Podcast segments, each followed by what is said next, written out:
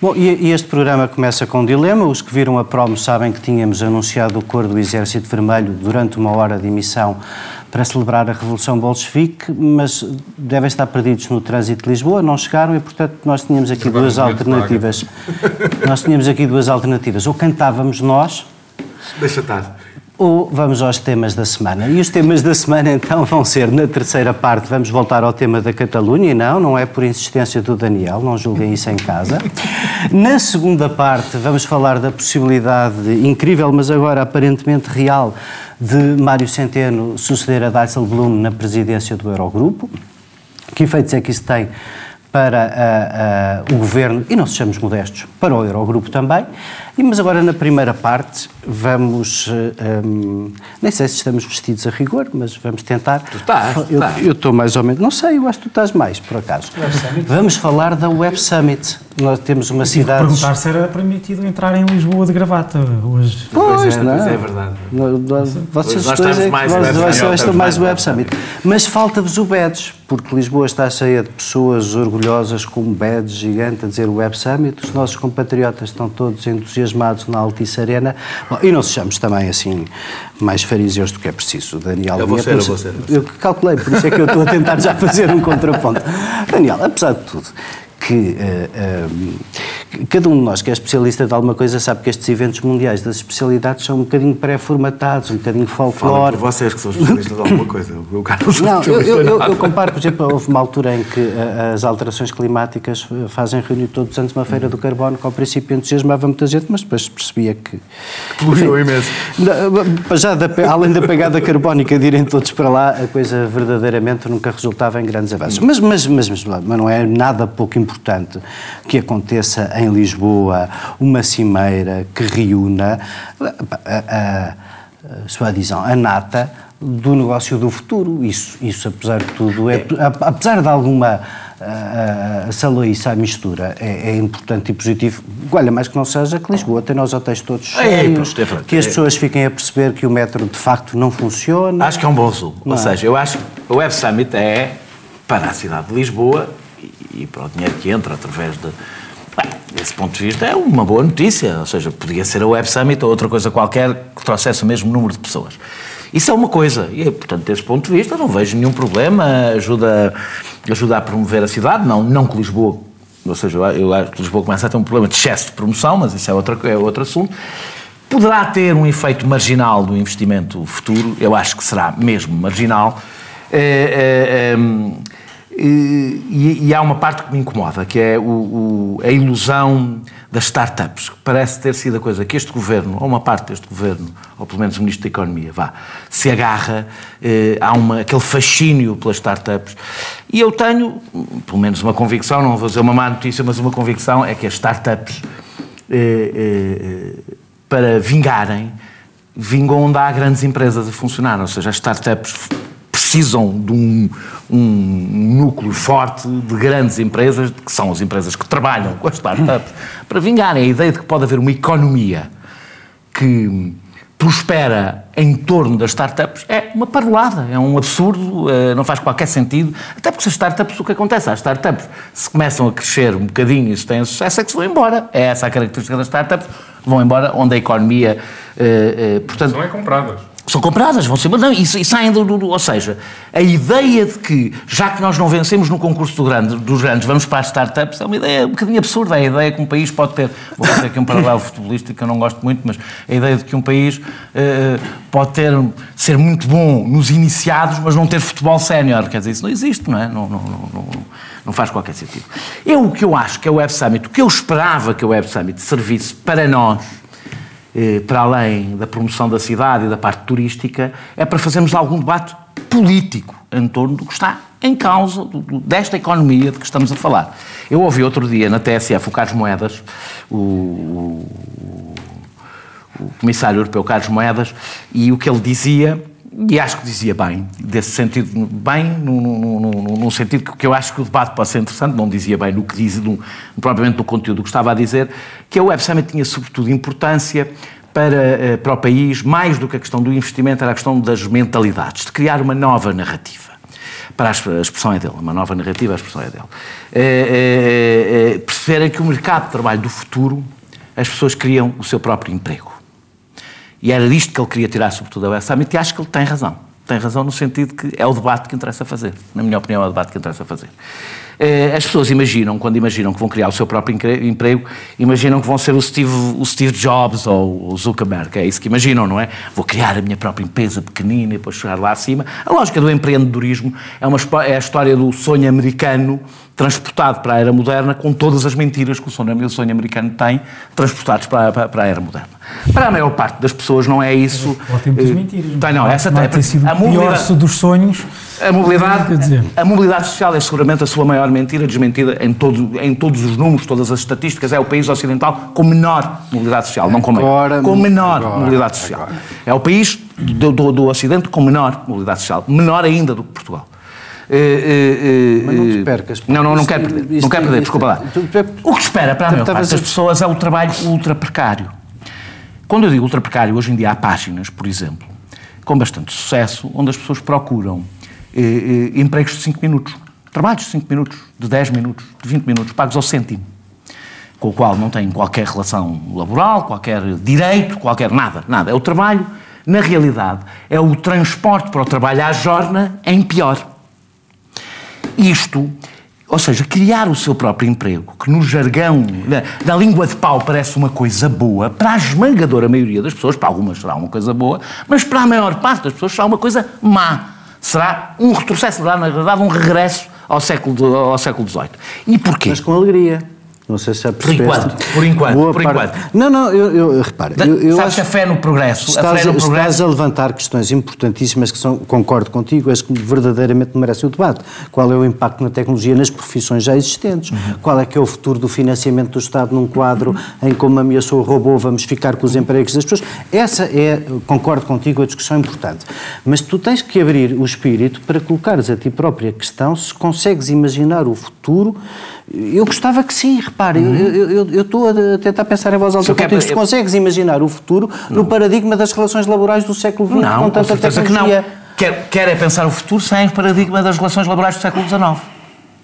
É isso, esse é que é o debate. É que eu sei que o paradigma isso, não isso, pode isso, ser o do isso, século vinte, isso, mas eu não quero que seja o paradigma do século dezanove. Isso é um ótimo statement, mas não, chuta lá um bocadinho. Não, o que, eu quero, o que eu quero dizer, qual é a grande vantagem? O problema não está nas tecnologias, o problema nunca está nas tecnologias, o problema está na forma como nós, nós, eh, sociedade, Estados, etcétera, nos preparamos para o impacto das novas tecnologias. Quando Carlos Moedas, comissário europeu e não um comentador, diz isto é bom porque prepara as pessoas para a ideia de que vão criar o seu próprio emprego, o que ele está a dizer é não se preparem porque o que vem aí é selvice, é bom. O que eu quero dizer, deixa-me só terminar com esta ideia. O que, o, que, o, que, o, que esta, o, o que traz realmente de novo este desenvolvimento tecnológico, para além de várias coisas, a robotização, a inteligência artificial, etcétera. Mas há uma coisa que traz de novo. A tecnologia associada ao processo de globalização, e ela está associada e é fundamental analisar as duas em conjunto, porque as duas são, na realidade, uma mesma coisa, eh, conseguiram permitir uma coisa que foi o fim, a sua grande vantagem concorrencial em muitos negócios é o fim da regulação. Já aqui discutimos uma vez o Uber, podemos discutir de novo. Ou seja, o que tem, por exemplo, se olharmos para o Uber, o que o Uber tem de absolutamente novo, que os outros não podem acompanhar, porque já existe mais, já existem aplicações como o MyTaxi, que faz exatamente o mesmo que o Uber. O que a maior parte destas empresas tem de extraordinário, ou por exemplo, esta oferta de pequeno emprego, é poderem fugir às regulações e à lei. Essa é a sua vantagem concorrencial. E isso é que vai marcar, marcar o mercado de trabalho do, do futuro se não fizermos nada. É regressarmos a um tempo pré-Estado, pré-Estado moderno e pré-existência de lei, de, de, de, de, de, de regulação, e isto, quem fala disto, se tu falares, por exemplo, dos offshore, etcétera, do que é a realidade hoje dos offshore, é a tenho, mesma coisa. Tenho, tenho... É a capacidade de fugir aos... à, à lei e, portanto, fugir é, à democracia. Desconfio que isto é relativamente mais importante que o tema da segunda parte e até podemos aqui gastar um bocadinho mais de tempo, mas vou passar a palavra para esse lado da mesa, não, não, não quero falar ao princípio da, faltar ao princípio da discussão, que é, se quiser desfazer uma avaliação do impacto do Web Summit, mas, mas acho que o Daniel deu aqui um, um bom mote para a discussão. E, e eu queria só acrescentar, talvez passasse já para ti, João, depois para o Francisco, A, a maior parte das pessoas, quando existe, que o Daniel disse que o problema não é a tecnologia, é a maneira como dominamos e como o homem uh, uh, regula a vida é da tecnologia. Ela liberta ou escraviza, não é? Sim, sim. Uh, uh, a questão é se desta... Toda a gente diz que o mesmo já aconteceu na Revolução Industrial e houve outras fases em que picos de progresso que a tecnologia trouxe transformações imensas e que, apesar de tudo, ao contrário, o que fizeram foi encaminhar mais pessoas para a via da conquista dos direitos. Agora, num mundo em que nós todos os dias produzimos três mil toques num telemóvel à volta de quatro ou cinco aplicações que são geridas centralmente, será verdadeiramente que o impacto da tecnologia no futuro é o mesmo que foi no passado? Será que isto está... Em que medida é que isto está ao nosso alcance? Nós somos todos voluntariamente... Nós entregamos todos voluntariamente a nossa privacidade, os nossos desejos, o nosso drive de consumo de todos os dias, nós entregamos-lo todos os dias voluntariamente no telemóvel a quatro ou cinco aplicações, todas sediadas no, no Delaware, presumo eu. Uh, uh, ou, enfim, nos Estados Unidos, pronto, para, para, para não te complicar a vida a ti. Uh, Nem necessariamente nos Estados Unidos. Isto não é diferente das outras revoluções tecnológicas do passado, não coloca questões completamente diferentes? O, Mas podes mim, falar da Web Summit, sim, se quiseres. Eu, eu, eu acho que na, na, na Web Summit é preciso pôr o Web Summit uh, no seu lugar. Eu, portanto, nem concordo com os detratores da, da Web Summit, nem com os seus exaltadores. A Web Summit é um evento promocional importante para o país e para a cidade de Lisboa, transmite uma ideia de um país acolhedor para um certo tipo de empregos, um certo tipo de empresas. Acho ótimo. Tem, de facto, um impacto positivo na hotelaria em Lisboa, na imagem do país e projeta a ideia de um país acolhedor para novas empresas e novas tecnologias, que eu acho que é bom para nós. Ponto. O que eu não gosto na, na, na, na, na Web Summit é, depois, se quiseres, a sua dimensão cultural. Um, e, sobretudo, a exaltação de um certo tipo de pessoa e, por comparação, portanto, a... a, a, a a exaltação de um certo do empreendedor, não é? E por contraposição a, a, a, a crítica ou a desvalorização de tudo o resto. Isso para mim é que me parece perverso. Aquela ideia, que é uma ideia que é ainda por cima falsa, de que o, o, a origem da inovação está num ato de vontade. E esse ato de vontade é feito por um novo super-homem, que é o empreendedor, é falsa. Porque, de facto, o empreendedor, por muitas qualidades que tenha, e por... Eu prefiro empresário... Escola, não, é? Uh, não, não, é que depende de um conjunto de estruturas coletivas sem os quais o empreendedor não existe. Claro. Uh, e, portanto, isto, em primeiro lugar, transmite uma imagem, portanto, esta exaltação quase nietzschiana do super-homem, que por atos de vontade uh, e por capacidades que... Uh, que e depois... Dom de preenches que quem não o faz é que quem não o faz tem alguma deficiência, portanto, tem alguma deficiência... Não estamos, não. Não estamos, não. Não, não, estamos, não, não repara. Está bem, já... Sim, estamos assistindo por apenas um evento de promoção de um certo tipo de tecnologia. Mas eu vou lá, eu também pois não... Pois há, mas é os dois extremos. Há, de facto, uma ideia do, do homem novo, não é? Do empreendedor, em que todos seremos potenciais empreendedores, que é falsa. Porque, em primeiro lugar, o empreendedor hum, depende de um conjunto de estruturas coletivas que precedem o empreendedor e que o tornam possível. Não é só a escola, e são também investimentos públicos, um conjunto de tecnologias não existiriam sem investimentos públicos, sem universidades, sem outras empresas. Um, e depois há, há um, um, um lado de exaltação, de facto, deste novo super-homem, eh, figura eh, representativa do nosso futuro coletivo, eh, em que se trata o trabalho por conta de outra como uma forma deficiente de, deficiente de, de, de, de participação na, na, na sociedade. E que... Não só é impossível sermos todos empreendedores, como eu, de facto, não quero um, um, um mundo onde se olha como uma espécie de, de herói da modernidade o empreendedor e como uma espécie de excrescência pré-moderna, o falhado, o incapaz, tudo o resto. Porque, de facto, o, o trabalho é, antes de tudo, uma atividade coletiva e, portanto, nós não podemos individualizar o trabalho, não podemos individualizar e transformar o, o, o empreendedor num, num, num herói moderno. Até porque, se o fizermos, Isso, e se quiseres, é essa a parte que eu... Uh, uh, uh, há um discurso de esquerda e de direita sobre isto. Portanto, eu acho que nós não temos que diabolizar empreendedores, não temos que diabolizar as startups. À esquerda, eu espero é que se tenha consciência das políticas públicas necessárias para que esses empreendedores e esse tal ecossistema de inovação sejam possíveis. E, e, e aí, de facto, todas essas estruturas não são estruturas uh, com a lógica do empreendedorismo. São estruturas públicas, políticas públicas, uh, uh, estruturas coletivas... Uh, estruturas em que existe uma sedimentação de conhecimento que implica tempo, porque há sempre esta ideia de que o empreendedor é uma espécie de geração espontânea, não é? O empreendedor é uma espécie de, de uma pessoa que tem assim, que tem umas ideias que lhe vão fervilhando e vai debitando empresas. Ora, um país que olhe para a inovação, para a criação e para o mundo empresarial dessa maneira é um país que condena a prazo a inovação, um mundo empresarial, também um mundo de trabalho, e não vai produzir mais empreendedores com isso. Portanto, essa a dimensão cultural é aquela que mais me aflige e que eu combato. Nada disso significa, obviamente, que eu não reconheço a importância da Web Summit. Ela deve ser é, colocada no seu devido lugar.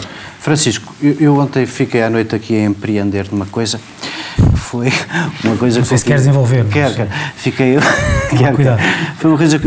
Duas coisas que talvez pudéssemos acrescentar aqui a, a, a esta a nossa dimensão da discussão. A, a, a, um, Primeiro, o, o, o, e, e pegando nisto que, que, que o João disse, a, a, o, o nosso investigador estrela, o João Magueijo, acaba de publicar mais um livro, dar mais um conjunto de entrevistas e diz justamente que em Portugal não faz investigação científica e inovação porque todo este lastro de perenidade uh, e, e de seriedade em relação a esse tema Não, não, não é propriamente distante. Mas eu ainda fiquei também a empreender na, no, no momento político, acho bem escolhido pelo Presidente da República, para continuar as visitas pelo resto do país. Foi uma espécie de tentar fazer o contraponto a esta solaíce com a excitação da Web Summit. Se quisesse também comentar isso. Sim, acho que posso passar por lá. Pois, rapidamente. Coisas. Sim, rapidamente não, mas não prometo, percas o essencial, só por causa das minhas perguntas, não é? Foi lá que foi o Presidente? Não, ontem estava em Marcos. Também ter. Ah, sim, também, também conheço essa zona.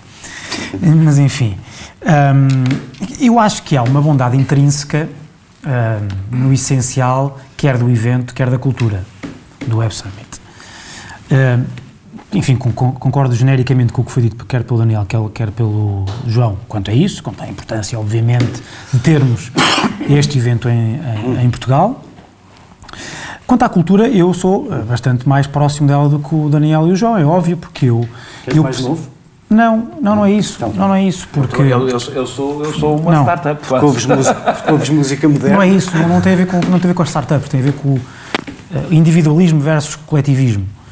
Eu, obviamente... Ah, és politicamente mais próximo. Claro, eu concordo, concordo, sim. É, é provável, é provável. Concordo, eu concordo que uh, o, o, o, o impulso individualista só tem sucesso, ou tem mais sucesso, quanto o ambiente coletivo for favorável e potenciar. Aliás, é o caso, por exemplo, de Silicon Valley.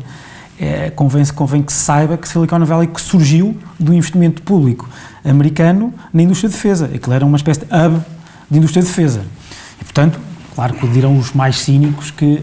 que... A internet surgiu... Sim, claro, isso é, isso é óbvio. Agora, eu não posso... Foi o Al Gore. Eu não posso também deixar de, de sublinhar o contrário, que o impulso individualista... O empreendedorismo uh, de cada um também é, e as relações espontâneas uh, que, se, que se estabelecem, relações produtivas, económicas, sociais, etcétera, são elas próprias, se geradas em liberdade, num ambiente uh, de civilidade, uh, democrático, com instituições fortes, com uh, centrais, com regras, certo, sim, mas, mas, mas é o principal móvel. Eu, eu acredito que é, é mais, o progresso é mais determinado ah. pelos impulsos individuais, depois enquadrados pela sociedade, do que, e pelo, pelo Estado, se quiseres, do que pelo Estado, naquilo que, por acaso, ainda vai permitindo às pessoas. Mas, enfim, mas isso é, isso, isso é, isso é, isso é a base, se quiseres, ideológica da coisa. Agora, o que eu acho é que mesmo na, na cultura há uma, alguma falta de noção sobre as coisas, e aí concordo com algumas coisas que estão aqui a ser ditas. Em primeiro lugar, sobre a relevância, eu vejo coisas do tipo, vou só para... Vi uma pessoa envolvida na organização no outro dia dizer... Não queremos aqui ir no, no coisa depois de, nos yuppies dos anos oitenta, temos os yuppies nerds. Do tempo para acabar os yuppies dois ponto zero. Há uma falta de noção. O, é, é isso que eu ia dizer. Quer dizer, mesmo para quem, como eu, é liberal, uh, economicamente, eu, eu não percebo, eu não percebo esta cultura de... Uh, a maior parte das pessoas, e não acho que não é só o mito, quer dizer, a cultura que se criou não é da pessoa criar o seu modo de vida. É da pessoa criar uma, uma empresa para vender rapidamente e ficar rico muito rapidamente. E isso é que eu acho que é contrário até às, às próprias coisas que eu acredito, em que eu acredito.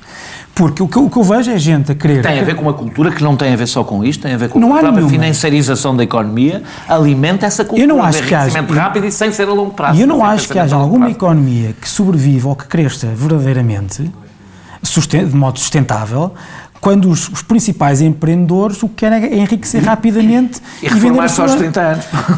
Claro, eu, eu, por exemplo, quando, eu lembro nós discutirmos aqui, peço desculpa José Eduardo, mas eu tenho, eu lembro discutirmos aqui em tempos o, o imposto sucessório. E eu lembro de ter dito, porque é uma coisa que eu, que eu enfim, que eu, que eu sinto verdadeiramente, o, o problema, muitas vezes o problema dos impostos é que uh, uh, eles uh, uh, desincentivam a acumulação de riqueza e deixar uh, aos filhos.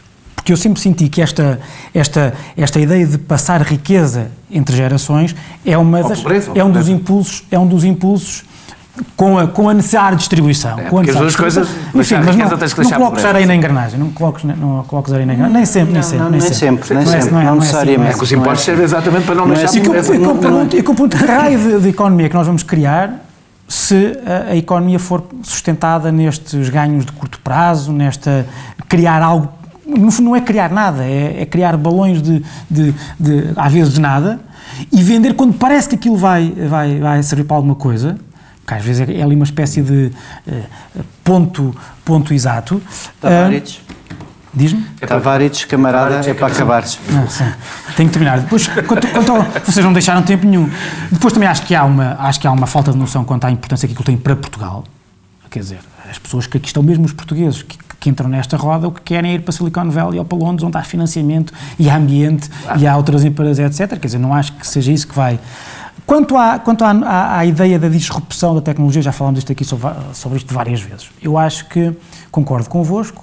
O que eu não ve, o que eu vejo do vosso lado sempre é que quando vocês dizem que a regulação vai acabar, ou a soberania vai não, acabar, não, vai ou acabar. Os sistemas fiscais vão acabar, acabar, não vão acabar. Os que vão acabar é aqueles que, tal como conhecemos. E, portanto, em vez de se querer, é a mesma ideia de que vocês têm sempre... A social-democracia tem que... A social-democracia, como o conservadorismo, como o liberalismo, que seja, não vai ser exatamente igual em dois mil e vinte o que era em, dois mil, claro, em mil novecentos e setenta. Não, é. E, portanto, o que nós temos que fazer não, não, é, não, é, evitar, não é evitar a disrupção, é que nós é que temos que começar a tomar conta Antecipar. da evolução tecnológica para perceber de que modo é que a vamos regular. E há outras disrupções políticas.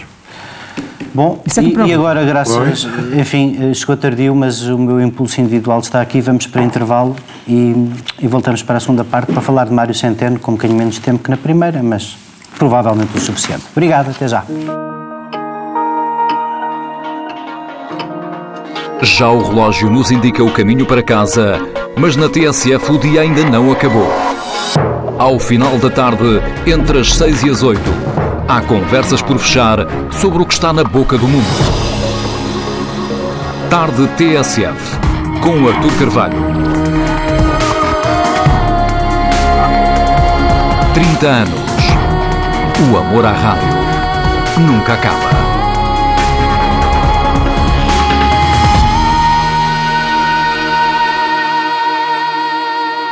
E voltamos para a segunda parte com boas notícias. Já se ouve o coro do Exército Vermelho ao fim da rua, mas enquanto eles entram ou não entram, preparamos isto tudo. É o grupo de fãs de Mário Centeno, estás enganado. Ah, então ó, vamos falar, afinal, de, desse prestígio para Portugal. Eles esperam, é, eles esperam. Que é, quem é que tínhamos combinado que começavas tu? João, uh, desta vez parece que é sério e, e, e vamos lá ver, naquela lógica de que nunca é pouco importante ter um português num cargo internacional... que uh, há um liberal que tem poucas hipóteses, que era o concorrente luxemburguês. Mas há um liberal que, que tem boas hipóteses. Que é Mário Centeno. Que é Mário Centeno. Que é Mário Centeno. E, portanto, uh, não sei o, o que, te, que se te oferece dizer sobre esta possibilidade cada vez mais real, agora até que até o ministro espanhol Luís de Guindos, seguramente também por afinidade ideológica, uh, Regional. Regional. Regional. Uh, regional. Uh, também veio dizer que Mário Centeno é que era o candidato dele. Portanto, Mário Centeno já é o candidato dos ministros do P P E aqui do lado de Espanha, ainda é, presumo, o candidato da maioria parlamentar também à presidência do Eurogrupo? Bem, nós já discutimos aqui várias vezes esta possibilidade de Mário Centeno ir para o Eurogrupo. Eu, uma das maneiras que, que, que a experiência nos ensina que não devemos uh, discutir estes temas dessa maneira é com base no, no prestígio do, do país, ou no prestígio do país, aquele orgulho de ver um português lá para fora, tão bom, vai ter cores crescidos e... Alguns, aliás, devíamos fechar em carros para eles não irem lá para sim. fora. Um, quais são... Eu... Não tenho, grande, eu não, tenho, eu não tenho grande simpatia pela ida de, de, de Mário Centeno para o Eurogrupo, porque acho que isso pode criar um, um conflito entre, entre a agenda do, do, do governo português e, e, e a agenda do, do ministro Mário Centeno na, na, no Eurogrupo. Portanto, podia causar alguma dificuldade. Temos um ministro que é muitas coisas... não segue a ortodoxia europeia em algumas das opções políticas seguidas, isso é, é, é evidente, e, e a ida de Mário Centeno para o Eurogrupo. Agora, tudo depende do que Mário Centeno for fazer para o Eurogrupo, ou seja, eu acho que não podemos ter uh, uma discussão com substância sobre esta possibilidade sem se perceber uh, a agenda do candidato uh, Mário Centeno, caso ele venha mesmo a ser candidato. Um, e... Se Mário Centeno for mas mesmo, para mesmo dar mais mesmo, força... Deixa-me dizer uma coisa, sim. Mas mesmo não sendo candidato, pedagogicamente já podia ter traçado aí meia dúzia de linhas para nós sabermos qual é o pensamento dele sobre o que deve ser também o próximo presidente do Eurogrupo. Eu, é que, é, o teu receio... Se o pensamento o, dele o teu for receio, o pensamento o teu que receio ele... parte do fariseísmo com que se discute na política portuguesa e que o Daniel, aliás, sem fariseísmo, com muita clareza, costuma dizer que o Mário Centeno é o, o, o elemento liberal, como dizia ali o Francisco, dentro do governo e o mais alinhado ao contrário, não sendo com a ortodoxia europeia, com boa parte da, enfim, da cartilha, digamos assim, porque somos comentadores. Em, em muitas, em, em, em muita coisa não, não mas, mas eu achava importante perceber-se isso, ou seja, o que é que está verdadeiramente em causa na alegada disputa que irá existir pelo lugar do Eurogrupo, porque se for uma questão de nomes, vai para lá Mário Centeno ou se vai para lá outra pessoa qualquer, aí eu prefiro que Mário Centeno não vá. Porque isso enfraquece a capacidade do, do, do governo português em eh, seguir em algumas matérias, não em todas, linhas diferentes daquelas que são preconizadas pela, um, pelas instituições europeias e nomeadamente pelo Eurogrupo. Se a candidatura de Mário Centeno eh, for uma candidatura com base numa determinada agenda muito alinhada com o programa uh, do, do, do, do atual governo. E algumas declarações uh, de Mário Centeno apontam nesse sentido, ou seja, um, sem nunca o ter explicitado, né, dito esta é a minha agenda, este é o meu caderno, este é o meu programa, em algumas declarações uh, Mário Centeno tem dado a entender que há mudanças importantes a seguir, nomeadamente em relação a algumas opções políticas, e que, e que a presença dele poderia, de alguma forma, contribuir para que essa agenda se tornasse uma agenda mais dominante, ou mesmo a agenda do Eurogrupo. Se for isso, eu não tenho grande problema com que Mário Centeno vá para o Eurogrupo. Agora, nós não sabemos verdadeiramente o que é que está em causa, porque, de facto, não se fala muito disso. Fala-se apenas de nomes. Portanto, eu esperaria para ver, um, se é ou não candidato, e dois, para quê? Francisco. Ah. Antes da Silva. Ao contrário do que o João diz, eu não acho que a possível ida de Mário Centeno para o Eurogrupo gera alguma dificuldade na geringonça pelo facto eh, de a sua acumulação de, de, de cargos eh, poder gerar eh, um conflito entre as suas diretrizes enquanto líder do Eurogrupo e as suas diretrizes enquanto Ministro do, das Finanças de Portugal. A dificuldade que poderá gerar à geringonça é revelar que não existe conflito nenhum. Pois, era isso que Esse é que é o problema. Esse é que é o problema, porque se nós compararmos o discurso político do P S, do P S, do, do Bloco e do P C P antes das eleições, com o discurso político, ou melhor, o discurso político e as, e as opções que, que prometiam, e o discurso político e as opções de agora, vemos que, não há, que há uma diferença, a dizer que se há uma diferença essencial é entre esses dois momentos. Este orçamento não era um orçamento de favores ao P C E? Nunca me ouvi dizer isso. Desculpa, tens que falar, estás a falar comigo, não estás a falar com um representante de nenhuma causa coletiva aqui. Sempre, sempre disse isso. É o que dizes do partido. Sim, não. Tens essa divergência. Certo, ou seja, seja como não, for. Não, não há problema. Não há. Temos todos divergências. Quer dizer, nós, nós temos aqui a discutir desde claro. dois mil e treze. Nós sabemos o que é que vocês defendiam.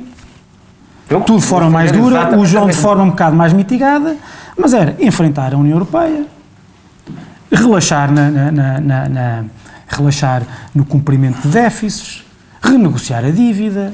Onde é que isso está? Tu, tu falavas aqui várias vezes... Criar do, a folga do tal investimento do público que dispensava as cativações. Claro, relaxar no déficit para, para, para, para, para uh, aumentar mas o investimento público. Mas não é que Mário Centeno está a fazer não, pelos não, mínimos não, discurso, e que está a ser irresponsável é este, porque o déficit devia ser zero e devia não, ser muito mais? Não, não podem não, ter... Não, não, não podem ir alternando conforme... Eu nem sequer estou a falar disso. O que eu estou a dizer é sobre se há ou não há conflito entre Mário Centeno. O que eu estou a dizer é se há ou não há. O que, eu estou, o que eu estou a discutir é se há ou não há, respondendo à tua intervenção, porque eu ouvi-te com, com todo o interesse e atenção, é se há ou não há algum conflito entre Mário Centeno, líder do Eurogrupo, e, ou melhor, entre o Eurogrupo e o, e o, e o Governo Português. Não há. Lamento, no, no, no essencial não há. Daniel, tu achas que há? Não. É que não, se tem, não, não, não, tem, não, não tem sido um, não tem sido um assunto. Não, e não, não, tem, dizer, e não já... há de ser só porque, apesar já, já de tudo, a economia cresceu, a receita nós, fiscal aumentou e conseguimos para, para, para, fazer algumas coisas. Só que eu até falei pouco, só para acabar. Nós, já o disse aqui várias vezes. Mas falaste bem, não precisavas de falar sim, mais. Não, foi às vezes porque é bom. Às vezes porque é bom. Não, mas, mas só para ilustrar. Raramente contigo. Ilustrar com aquilo, com aquilo com que tu ilustravas tantas vezes a tua teoria. Que é o tal triângulo das impossibilidades... Uhum. do Ricardo Paes Mamed, que nós, não, que nós tínhamos que romper isto, era impossível haver, ou há crescimento, ou há uh, a dívida tal como está, uhum. ou, há, ou há o cumprimento de déficit. As três coisas é que não há. Pelos vistos, há não. as três coisas. Não, pelos vistos não há. E, há três há as três coisas. Um ano ou dois anos. Em, em, falar... que é, em que é que Portugal se desviou do essencial da ortodoxia de Bruxelas? Deixa-me deixa-me dizer. Deixa-me deixa-me dizer. Uh, bem, primeiro sobre o que é bom para o país. Dizer. Sobre o que eles é bom para o país, eh, eh, acho que a experiência de Durão Barroso chegou para esse discurso não ter qualquer futuro, nem fazer qualquer sentido, e, e não faz sentido, não é porque as pessoas são más ou não são más, ou são... Eh, há uma, desculpa, há uma, Daniel, há uma grande diferença entre Durão Barroso e não é Mário Centeno, é o Presidente do Eurogrupo, Durão Barroso, poder, onde é Presidente da, da Comissão Europeia, torna-se exclusivamente Presidente da Comissão é Europeia, o Presidente do Eurogrupo que é, um, é simultaneamente Ministro das Finanças do seu país. O que é uma desvantagem, ou seja, o que torna esta situação ainda pior. Já lá vou. Depende do que vai lá fazer. É, a minha questão é... O que, que, que vai lá ser uma espécie os que vão, de... Não é por acaso que os candidatos que ganham quase sempre são de países fracos. E, e... A Holanda não é um país fraco. Claro, não é a Alemanha, não é a França. Pronto. Não é um país fraco. Não, tá bem, não. Mas não é a Alemanha, não é a França. E, e antes o Reino Unido, pronto. E, e, sim, tem lá um... Está lá um holandês que é do Partido Socialista lá no sítio. E que, pelos vistos, é a besta negra da austeridade. O que, é, o que, vão, o que, o que estes cargos existem tem a ver com uma ilusão que parece continuar a existir em relação à União Europeia. O que o Presidente do Eurogrupo fará é aquilo que as pessoas que o escolheram querem que ele faça. E é por isso que é escolhido. Isto, aliás... Nem seria hipótese. Isto, aliás, se, sensato. Se, se, se eles sonhassem sequer que ele ia lá... E, aliás, feito dizer que entre nós, quer dizer, para mim, eu, eu, eu acho... Mas, mas alguém tem... É até legítimo. Todos escolhem, não são os portugueses que vão decidir o que é que o Presidente do Eurogrupo faz, como não eram os holandeses que tinham que decidir. O Presidente. São aquelas pessoas que o escolheram. E as pessoas que o escolheram, essa é a parte ilegítima, os não, são, da Europa. Não, não são nada os governos da Europa, é a Alemanha e a França, ponto final. E nunca serão outra coisa senão a Alemanha e a França. Não são nada os governos da Europa. Mas o Eurogrupo não tem propriamente um enquadramento institucional assim estou, muito... Tem pouco sério, o que eu estou a dizer é, eu estou a falar de dinâmicas políticas, nós aqui falamos de política e quem o escolhe é quem tem poder na Europa. E os poderes não são dos vários governos da Europa. Eu acho que isto é um presente envenenado. Por, por, por várias razões, o João referiu algumas, porque Mário Centeno terá que ter um comportamento exemplar do ponto de vista da ortodoxia orçamental. E é aqui que eu respondo à questão que vocês estão a pôr. Nós sabemos que a economia tem corrido bem. Como a economia tem corrido bem, e... exatamente pela mesma razão, e aliás também já o disse aqui, é, é, a razão porque tem corrido, é, há razões internas porque tem corrido bem, mas as razões mais poderosas são as mesmas que fizeram correr-se mal, são externas. E, portanto, eu sou coerente no discurso que tinha e no discurso que tenho, ou seja, da mesma forma que eu acho que a razão porque teve razões internas, mas as razões mais poderosas para a crise que passámos são razões externas, há razões internas, houve um bom aproveitamento da situação que vivemos. E, um, e ninguém pode dizer que este é um governo de austeridade, porque não é um governo de austeridade, mas Nós não sabemos que situação económica é que vamos enfrentar daqui a um ano, daqui a dois anos, daqui a três anos, daqui a quatro anos. Não sabemos. E como não sabemos, a ortodoxia orçamental é para nós um problema grave. Eu vou pegar um exemplo, claro que não, não se aplica aqui, porque não seria poderes do Eurogrupo, mas com isto dos incêndios. Imaginem que a ortodoxia orçamental dizia: não senhora, despesa conta para o déficit. Essa despesa que vocês vão fazer conta para o déficit. Tínhamos um problema. Tínhamos um problema complicado para gerir.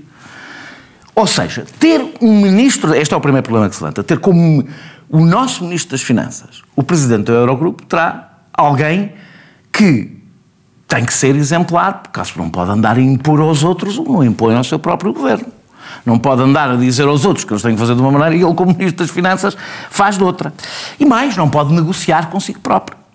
E, portanto, nós perdemos, não é por acaso, aliás, que as grandes potências preferem ter lá outro, preferem ter alguém que lhes ceda. Pronto, isto é a primeira, isto é a primeira coisa. Depois é o problema do que foi aqui levantado, o problema do governo, o problema da maioria que sustenta o governo.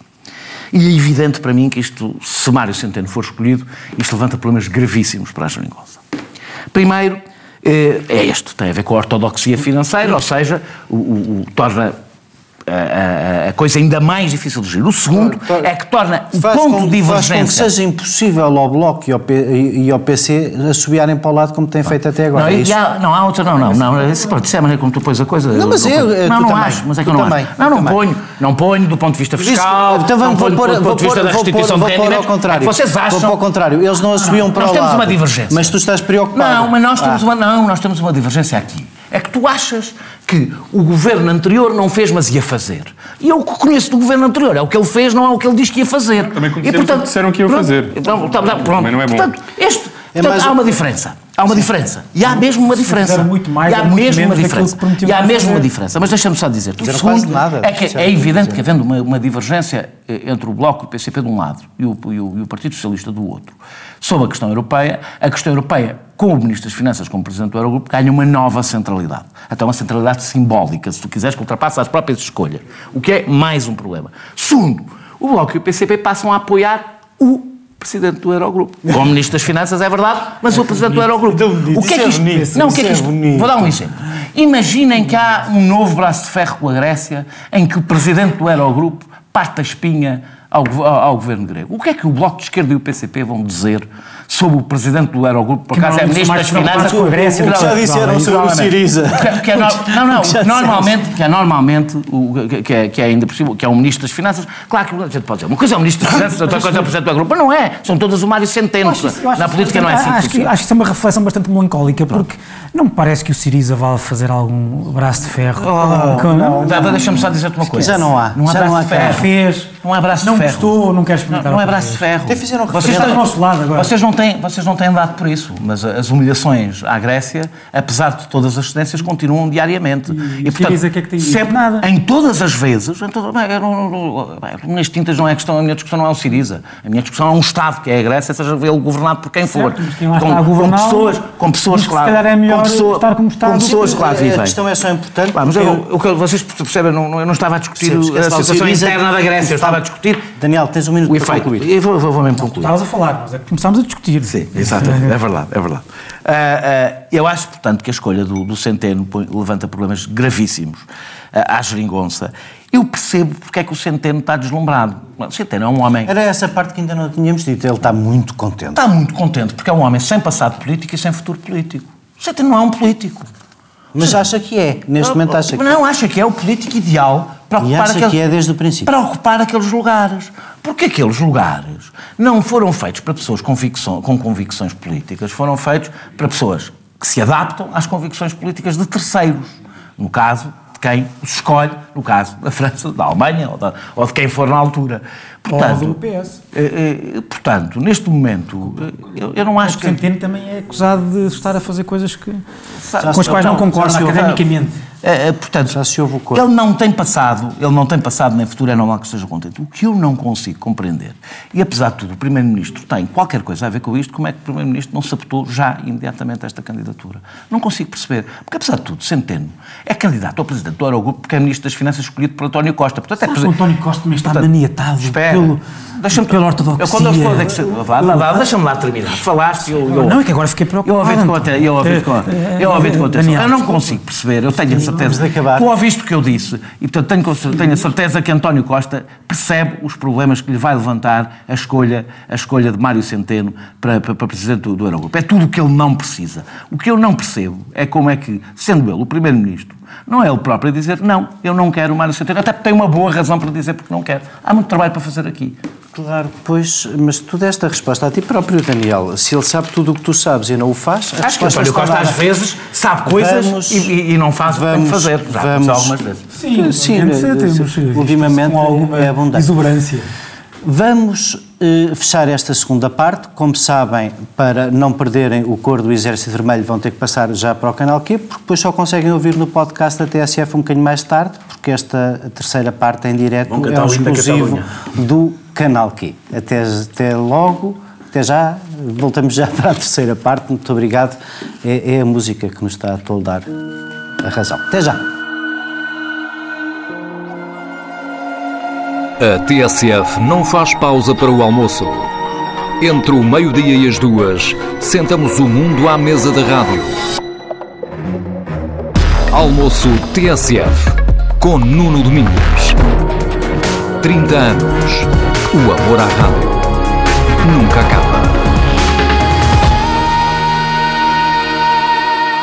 Eu, eu ia tentar fazer Derman a falar em catalão, mas não consigo.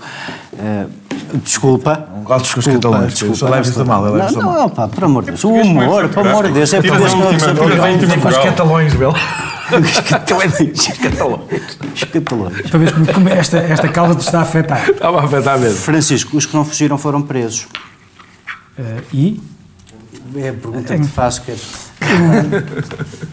E os que fugiram também. Os que, não, os que fugiram não, ah, não parece sim. que na Bélgica... As... Não, na Bélgica eles têm um advogado. Não, não, não, não, não, não. Cuidados, há exatamente o mesmo cuidado. Uhum. É o de dizer que quando alguém, quando alguém voluntariamente se apresenta perante a justiça, elide a presunção do perigo de fuga. Claro. Todos, todos os outros se apresentaram, hum. nenhum foi preso em casa. Hum. O, o, o Estado espanhol está caindo numa ratoeira na qual não pode deixar de cair. Acho eu. Eu, na semana passada, quando falámos disto, eu, quer dizer... Eu, mas tens dito isso a propósito... Pelo menos com a primeira fase, concordo. Não. O, porque o, o, o que nós temos visto neste, neste processo é, é que os, os independentistas catalães, imagino que percebam que não têm ainda as condições para, de facto, haver uma, uma Catalunha independente. Tanto não têm que não têm... Que e não essas de... condições, agora, para sermos claros, é que a maioria dos catalães não, não querem independência, certo? Não é uma sensação não que... Não sabemos, certo, mas não, não, não, é, que não é isso. Quer dizer, não têm as condições de apoio, pelo menos não, não são óbvias essas condições, quer interno, quer externo. Ou seja, não há aquilo que a Catalunha necessitaria e que há de, há de querer ter é alguns apoios internacionais relevantes, de países, da União Europeia, de líderes políticos.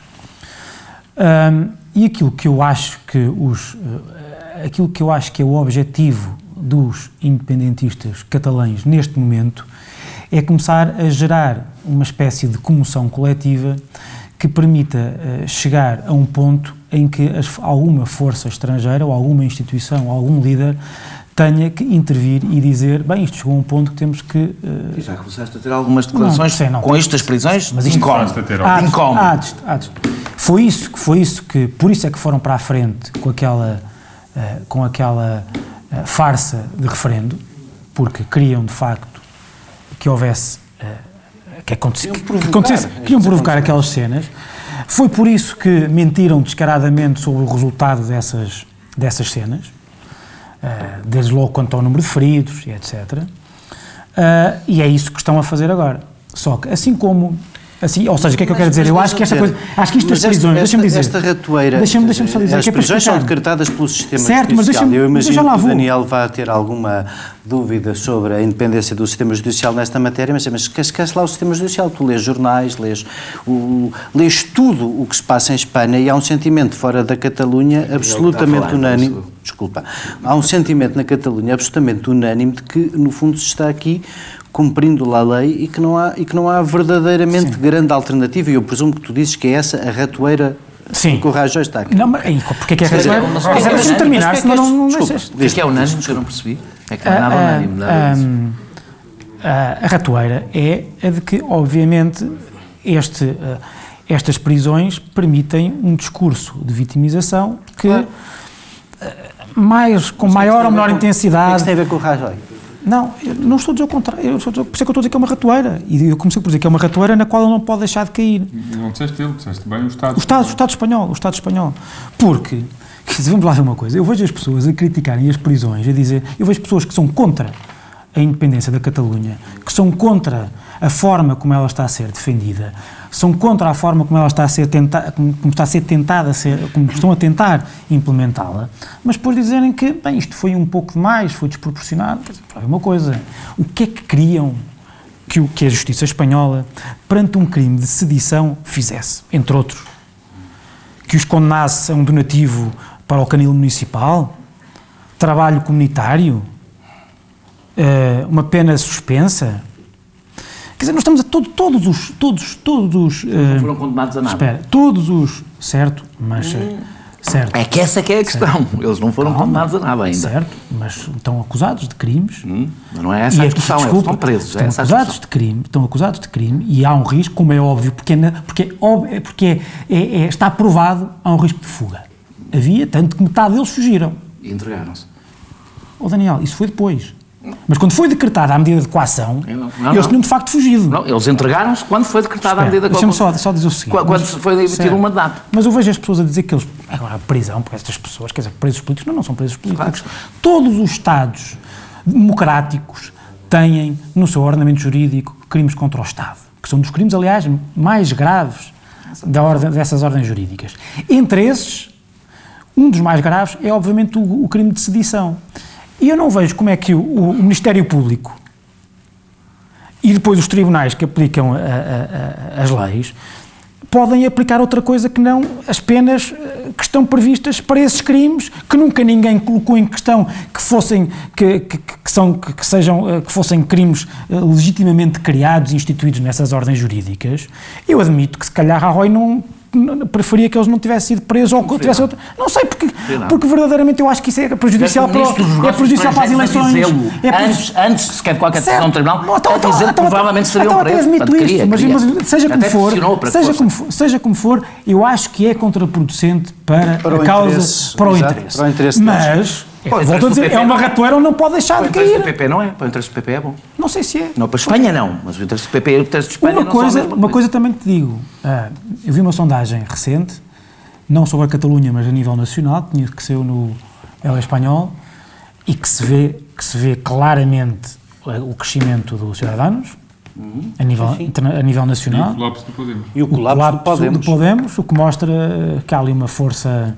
O colapso do Podemos foi dado em todas as sondagens e nunca aconteceu, mas pronto. E aliás, e que é uma reação, a reação exemplar. Sim, aliás, a líder, a, líder, a líder dos Ciudadanos em, em, na Catalunha, Inês Arrimadas, que faz discursos extraordinários, com uma calma e com uma assertividade é, e com uma razão. Parece que não é ela que vai ganhar. Não sei se essa não é, mas, não, mas tem não, sido verdadeiramente... Estás a falar de sondagens. Acho, acho que é a esquerda republicana catalã. Mas tem, tem sido, até, mas até tem uma sido a verdadeira... mais forte do que o Podemos. Mas tem sido a verdadeira oposição à, aos independentistas. Sempre ter um líder de extrema-direita, não é? João, queres continuar João. tu? Presumo que o Daniel vai aproveitar. Não? Então, então para metermos contra Daniel. Pronto, Daniel. Para não bater no João, para o João... Não, aliás, eu tinha pedido para falar depois do Daniel, que é para escapar à ira do Daniel. Eu não, não tenho a ira toda do Daniel. Estou perfeitamente... preparado para ouvir o João, o João defender a prisão, a prisão de dirigentes políticos por decisões políticas. Não estava, mas agora já estou. Uh, uh, um, eu, eu avisei, eu disse avisei, ninguém me ouviu, não, não, não, ninguém tem como ouvir, não, não é querer avisar. Eu seguro que ficaste com o copo. É, não, mas tu falas como se a decisão política tivesse sido cortar a pensão. Deixa-me terminar, deixa-me lá terminar. Deixa-me lá terminar. Uh, uh, uh, uh, deixa-me lá terminar, não, deixa-me lá começar. Uh, uh, uh, que tratar uma questão política como uma questão de ordem pública só podia acabar assim. Portanto, há um problema prévio a estas decisões. É que a questão política foi tratada como uma questão de ordem pública e, portanto, o fim deixa de poder ter gestão política. São misturados dois temas, a ordem pública e a política. Não, não, não, não. Pronto. Não, mas é que é, quando os políticos acham com um, um, um conflito político e que é um conflito político que ultrapassa aqueles dirigentes. Pode ser tratado como uma questão da ordem pública, desistem de fazer, ou interessa-lhes essa gestão, interessa-lhes que, é, que, é, que, que o resultado final seja este, ou então desistiram de fazer gestão política. No caso de Rajoy, interessava-lhe que este resultado, este resultado. Há um debate semântico se eles são políticos presos ou presos políticos. Apesar da lei ser fundamental e, o, o, e os tribunais serem fundamentais na estrutura de um Estado de Direito democrático, Eh, nem todas as leis, de, não basta uma, haver uma lei, uma lei e uma decisão de um tribunal para, essa, para ela ser aceitável do ponto de vista democrático. Até as ditaduras, não estou a dizer que Espanha é uma ditadura, é, é uma se democracia. Se tu não colocas em causa a lei, que ninguém coloca em causa a lei que eles aplicaram, desculpa lá. Até as ditaduras têm uh, ordenamento jurídico, tribunais e tomam claro, decisões. Mas, mas tu és contra aquela e, lei, pronto. Tu és contra a lei. Deixa-me lá, opá, desculpa lá, deixa-me lá, sou, sou contra a lei que não permite a autodeterminação dos povos, não. sou. Sou, tu és, sou, o que também sou. Existe o crime de sedição bah, bah, bah, em Portugal, eu... és contra o crime de sedição em Portugal?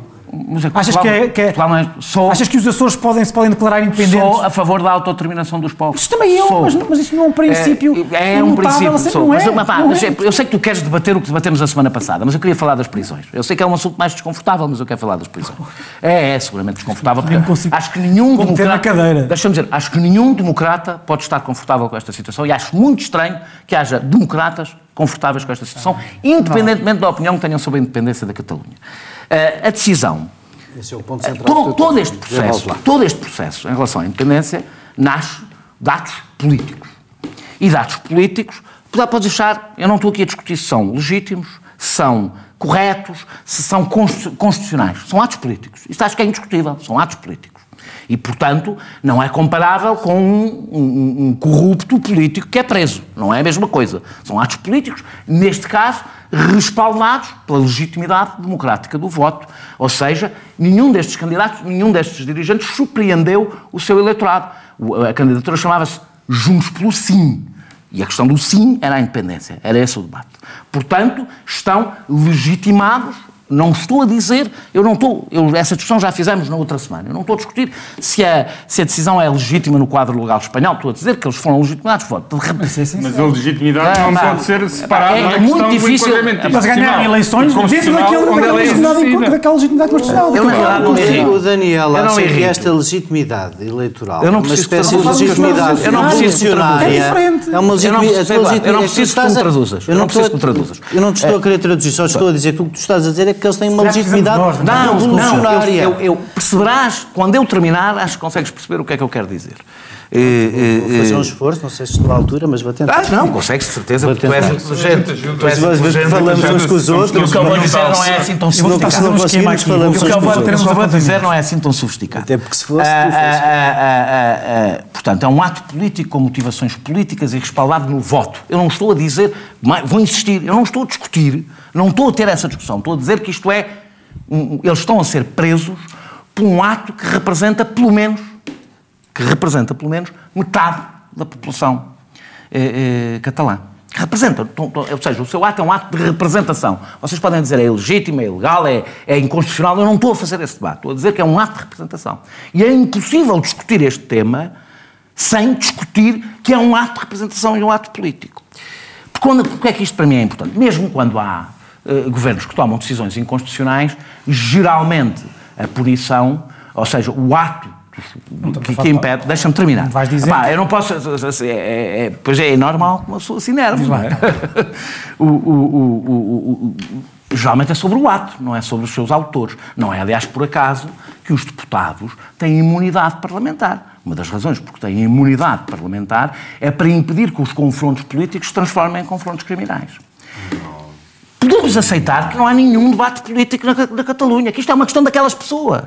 Mas como há, como há um problema, uma questão política na Catalunha, é impossível ignorar que aquelas pessoas estão a representar pelo menos uma parte muito significativa, significativa dos catalães. E, portanto, da mesma maneira que foram... Que estão, a ser, que estão a ser policialmente perseguidos ou criminalmente perseguidos por uma decisão política, estão a ser políticos, essa perseguição faz-se por representação. Na realidade, quem está a ser punido e perseguido são de pelo menos metade dos catalães. Diria, dir, dir, para responder à vossa questão, isto chega? Não, não chega. Há, pode haver perseguições eh, judiciais por decisões que atentam aos direitos humanos, que atentam contra o Estado de Direito, Ou seja, os políticos lá por serem eleitos não podem fazer o que quiserem. Estamos de acordo. Mas agora é importante perceber o que é que estamos a discutir. É impossível fazer este debate sem perceber o, o, o panorama político em que ele acontece. Nós estamos a assistir à, à prisão preventiva sem fiança, prisão preventiva sem fiança, de pelo menos... de calção. Sem, sem calção, de o topo... Fiança é como os americanos terminam. Peço desculpa, sem, sem calção, de, do, do topo de metade da, da, da classe política catalã. No mesmo momento... em que o governo espanhol marcou eleições... O, o, marcou, o que obviamente vai fazer das eleições o, um verdadeiro referendo. É uma farsa. Não, faz das eleições referendo, uma farsa. Só referendo. Houve, houve. Deixa-me só dizer. Das duas, uma. Vocês podem até acreditar na total independência do sistema judicial espanhol nesta, nesta matéria. Pois, eu não vou discutir isso, tem um passado, e tem um passado bastante negro, por exemplo, em tudo o que tem a ver com a questão com a, com a questão com a questão com a questão basca, bastante negro, de bastantes atropelos ao que seria a normalidade legal. Mas nem vou discutir isso, nem vou discutir isso. Espanha, além, sendo que os bascos, sendo que os bascos quiseram fazer uma coisa a sério. Eu não, eu não, não estou, eu não estou a falar. Sabem que é que tinha que ser uma ruptura constitucional? Eu nem sequer, eu nem sequer, yeah. eu nem sequer estou a falar, é. nem sequer estou a falar da não andaram a fazer, não, não andaram a fingir referendo. Daniel do João ainda não falou. Preferes a bomba? Se preferes a bomba, não, não, não, é melhor. Bomba, mas ah, mas eu não acho. Eu não acho. Eu não, eu não acho. Eu não prefiro a bomba, mas não posso, não posso dizer que o que o que agora a Espanha, o sistema, não, o sistema de justiça espanhol reagiu à bomba da mesma forma como reagiu, quer dizer, não, o sistema está a reagir agora. Espanha reagiu à bomba com bombas, criando um grupo de terrorista. Uh, uh, uh, uh, o que tu, uh, uh, agora há uma coisa que o Rajoy, além de ter, de, de, de ter decidido que isto ia ser um problema de ordem pública, portanto estas prisões resultam de uma decisão prévia que ele tomou, há uma questão para mim mais importante. Como é que, sendo as eleições marcadas à revelia da Catalunha, sendo marcadas antecipadamente, se permite que haja nenhum país democrático, nenhum país democrático, aceitaria um processo eleitoral com metade do topo da classe política presa. Nenhum. Isto nunca aconteceu em nenhum país democrático, nem pode acontecer. Nem pode acontecer.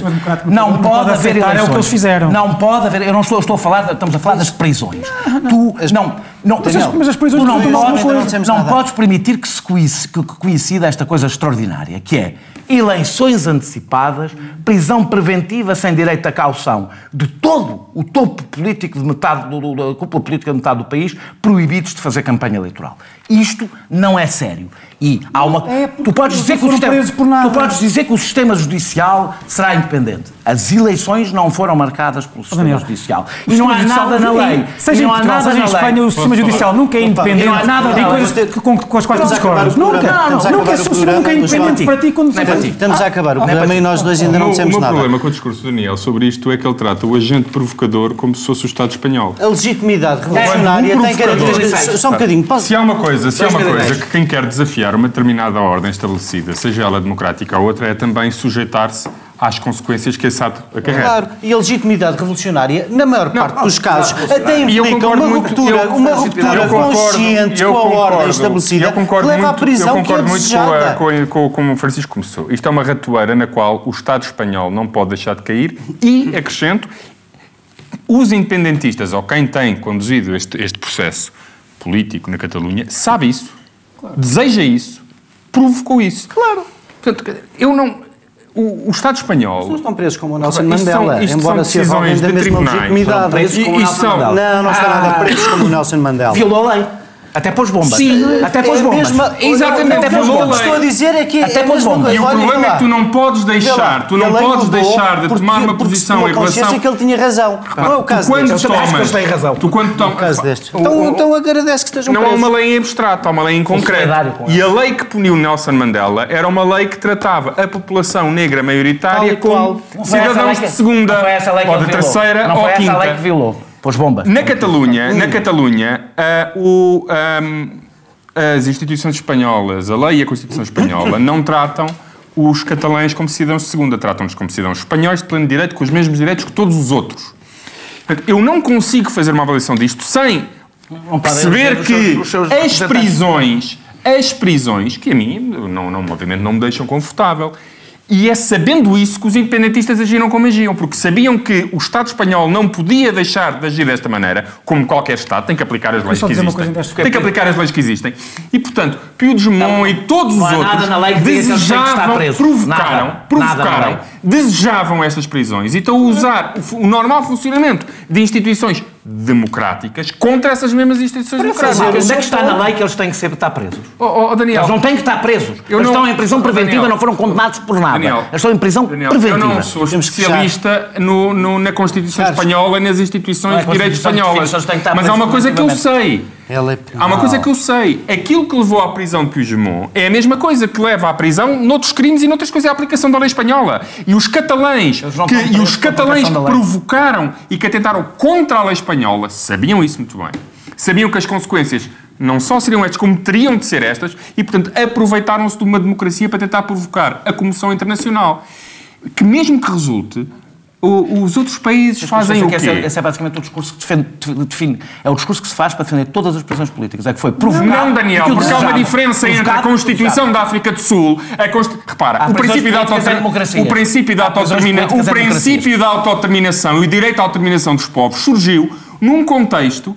de potências coloniais. Não, não e só... o que pretendia regular Temos era o direito da autodeterminação de povos que eram colonizados por outros e que não tinham os seus direitos reconhecidos. Ora, nada disso passa em Espanha. É verdade, é. É verdade, é. Desculpa, é verdade é. O direito à autodeterminação dos povos, como surgiu nas Nações Unidas, era para tratar do problema da descolonização. É um problema... Espanha, Espanha não, não coloniza a Catalunha. Olha, sabes por acaso... Por... Posso, Portanto, eu não aceito esses paralelos. Eu, eu peço... Acho que esses paralelos são insultuosos, são insultuosos e é por saberem isso que quem, a, direita nacion... a direita nacionalista que conduziu este processo... Está preso, quem está preso não é a direita nacionalista. Sabia que isto ia acontecer. Não sei se sabes. Sabia que isto ia acontecer. A maior parte dos presos não são da direita nacionalista, são da esquerda. É um oportunismo. Sabe o que é que é o oportunismo? É o momento em que é preciso uma decisão da autoridade, Francisco. E... E pronto, como percebem, este, este, este... Pois, é natural. Uh, eu... O que é estranho é que o João se reveja em tudo o que tu dizes. É... Não, não, não. não. Isso é que é estranho. Não, isso é que é estranho. O que é, ina... é, estranho. O que é estranho, Daniel, é, estranho. É tu teres... Pá, Fizemos a, a demonstração. A indignidade... Compara... Eu tive um pai preso político, Daniel. Eu tive um pai preso na cadeia, torturado. Então... E então, desculpa lá, não, e não aceito que comparem a condição do meu pai que exerceu... Não, o meu pai e todas as pessoas que foram presas, que lutaram contra uma ditadura, sejam equiparados a pessoas que, sabendo o funcionamento do Estado de Direito Democrático, deliberadamente o provocaram para que a reação fosse esta. Não aceito esse paralelo, acho esse paralelo insultuoso e não aceito que comparem políticos presos numa ditadura com políticos presos numa democracia. João, João, não aceito, João, não aceito, lamento, não lamento, aceito. João, lamento. É insultuoso essa comparação e eu não aceito, Daniel. Deixa-me dizer, um, não tens que aceitar ou deixar de aceitar. Dois, há presos políticos em democracia, sempre os houve. O Reino Unido teve vários presos políticos. Portanto, é possível ser preso político numa democracia. É possível. A prova que é possível está em Espanha. E a outra prova de que hoje fizemos é que, de facto, são os amenas que cantam, porque hoje aqui já não canta ninguém. Não veio o coro, não veio nada, não apareceu o comunismo, até para a semana, até para a semana, até para a semana, à mesma hora, e, e vamos procurar evitar a Catalunha. Muito obrigado.